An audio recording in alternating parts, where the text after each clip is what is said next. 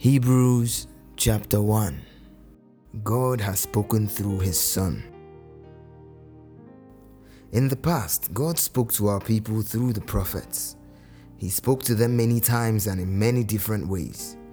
And now, in these last days, God has spoken to us again through His Son.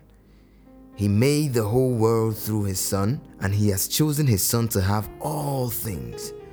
The Son shows the glory of God he is a perfect copy of God's nature and he holds everything together by his powerful command.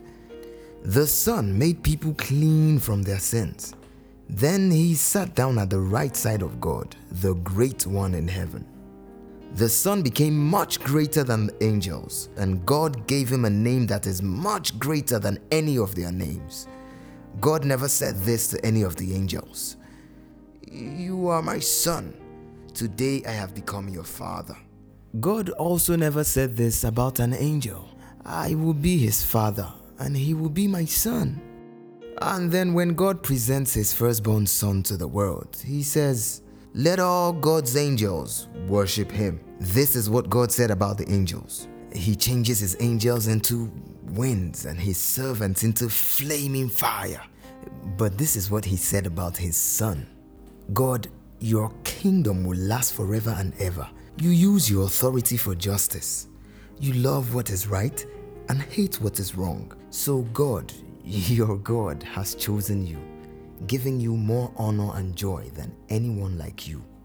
God also said, O Lord, in the beginning you made the earth, and your hands made the sky.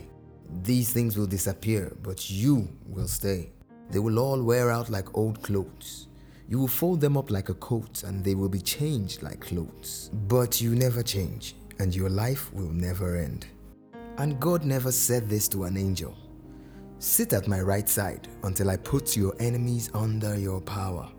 All the angels are spirits who serve God and are sent to help those who will receive salvation.